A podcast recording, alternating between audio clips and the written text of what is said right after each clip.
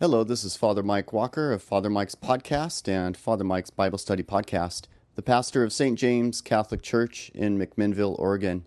If you would like more information about the parish or the podcast, please feel free to email me at frmikewalker at gmail.com. And now, today's podcast.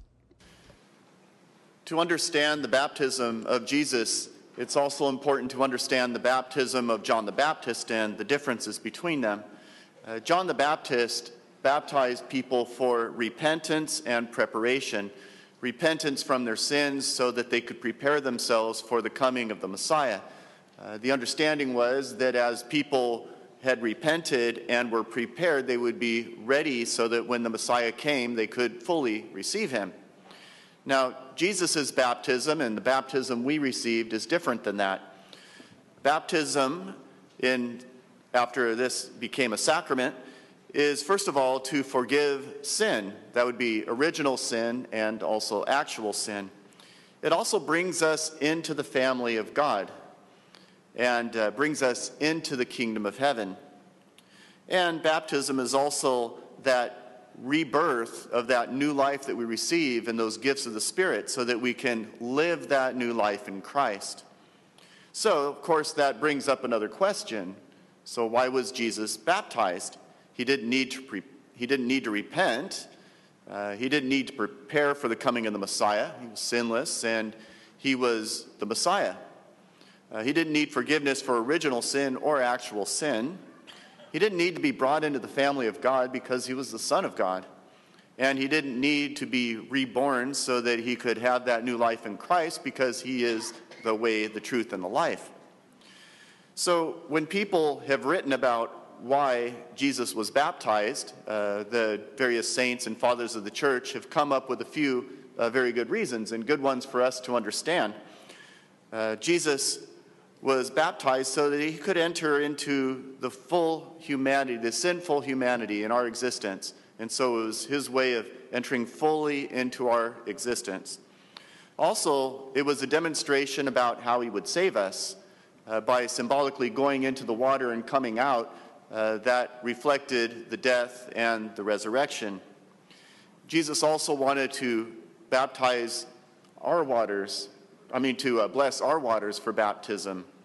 And finally, it, it was to show us what that new life after baptism would be like because it, like, because it was right after that uh, that Jesus began his ministry. And so we also, after our baptism, are called to imitate his example and begin our new life with an active Christian uh, existence.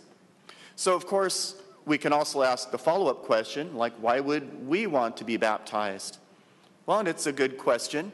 And anymore, I don't think we can rely on cultural reasons. Uh, there was a, a survey that was done by the Pew Research Center, and in this, they were looking at faith and religiosity over the last 15 years. And there were a few statistics that tend to show a diminishing religiosity among Americans. Uh, for example, 15 years ago, those who would, who would claim a Christian affiliation were 78% of the population, and so now it's at 63%. Uh, those who are Protestant went from 51 to 40%, uh, Catholics from 24 to 21%. Those who claim no religious affiliation went from 16 to 30 percent, and those who pray, pray daily went from 58 to 45 percent. Now, all this happened over a 15 year period. And I know people will oftentimes look for someone to blame, but in reality, it's a combination of, of many different factors. But there's two main ones. And the first one is that like we've seen in other countries that have had similar situations with material prosperity, there tends to be a dropping off of faith and less faith as there's more material prosperity.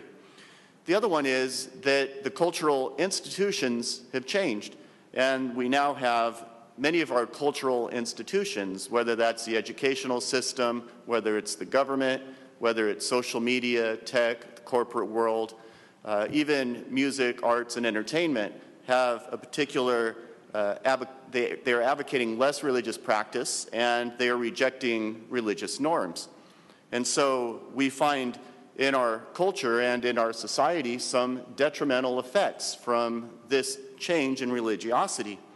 Because declining faith also leads to declining church participation, and declining church participation impacts society. So, for example, those who are actively religious are much more likely to have higher birth rates. They're also much more likely to not have problems with smoking and drinking and drug use.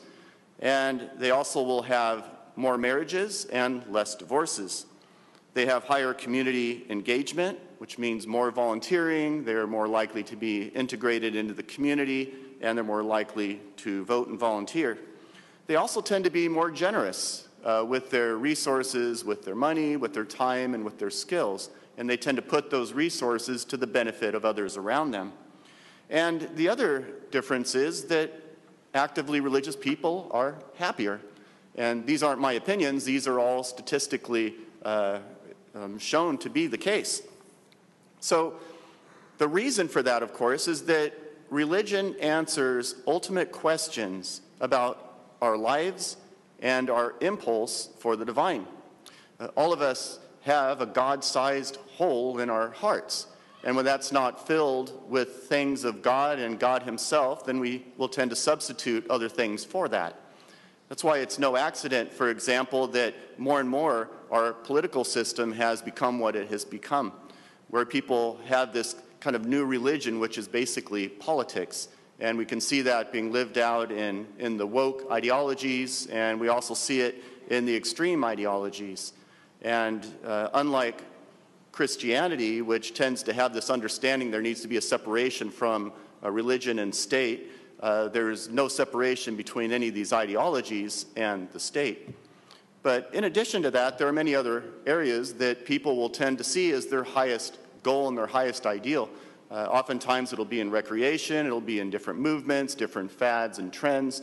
Uh, but the bottom line is, is that if people do not have faith and if they do not have religion in their lives, uh, they are missing something and they intuitively know this and they reach out to other things to fill that infinite godly desire, and those things cannot fill it.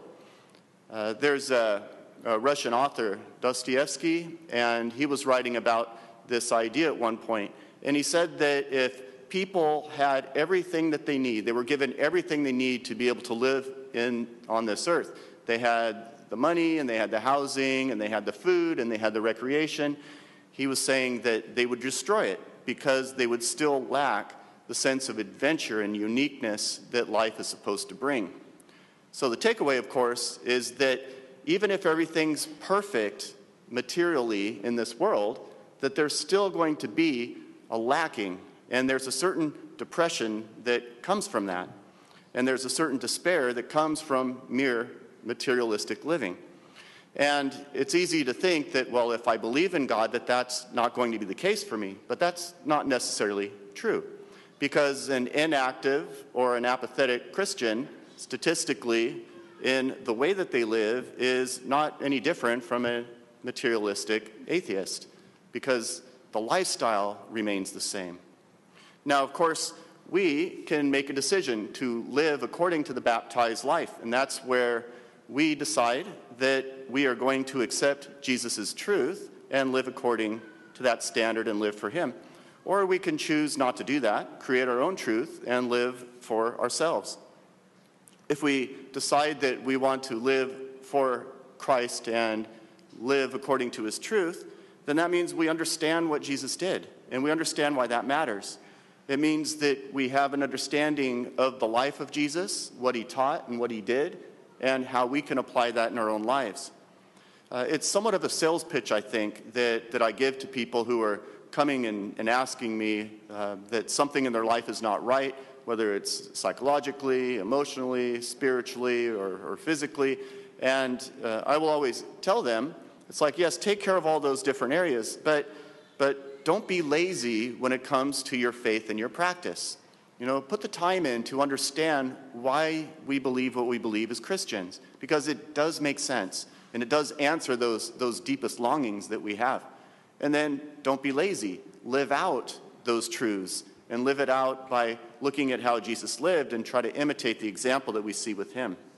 Because this all goes back to that initial question. So, why did Jesus become baptized? Well, the simple answer for that is he did it for us.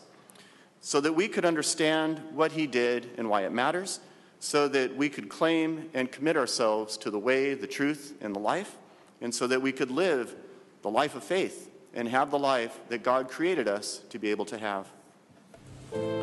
Thank you for listening to today's podcast. May God bless you and be with you as you live out your faith and serve the Lord this week.